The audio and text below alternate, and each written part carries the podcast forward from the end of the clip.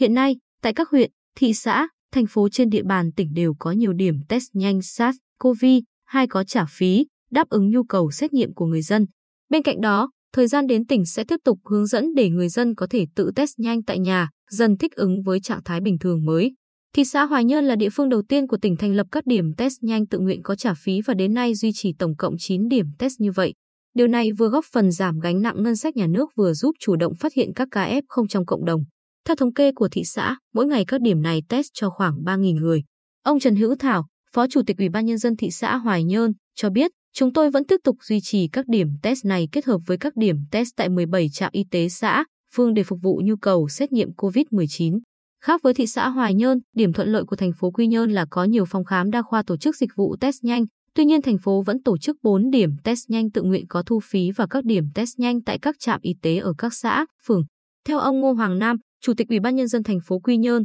nhu cầu test tầm soát của người dân khá lớn, tính riêng tại 4 điểm test tự nguyện, hàng ngày mỗi điểm có 300 đến 400 người đến thực hiện test nhanh. Thành phố đã chỉ đạo thu phí mỗi lần test bằng với giá mua que test của đơn vị để có thể giảm tải khối lượng công việc cho nhân viên y tế, kịp thời phát hiện F0 và dần chuyển sang trạng thái sống chung với dịch. Tới đây tỉnh sẽ hướng dẫn người dân tự test nhanh. Bác sĩ Phan Văn Thạnh, Giám đốc Trung tâm Y tế huyện Hoài Ân, cho biết bên cạnh việc thành lập 20 điểm test nhanh có trả phí, huyện cũng khuyến khích người dân tự test nhanh tại nhà. Theo đó bác sĩ, cán bộ, viên chức sẽ làm trước, sau đó huyện sẽ tổ chức hướng dẫn cho dân cách test và cách xử lý sau khi có kết quả. Liên quan đến vấn đề khuyến khích người dân tự test nhanh, Bác sĩ Lê Thái Bình, Giám đốc Trung tâm Y tế thị xã An Nhơn, chia sẻ, việc người dân tự mình xét nghiệm là rất tốt, giúp giảm áp lực cho ngành y tế. Tuy nhiên việc này cũng sẽ có rủi ro vì nếu người dân không làm đúng kỹ thuật thì sẽ cho ra kết quả sai. Mặt khác, nếu kết quả test nhanh là dương tính thì người dân cũng lúng túng trong việc xử lý.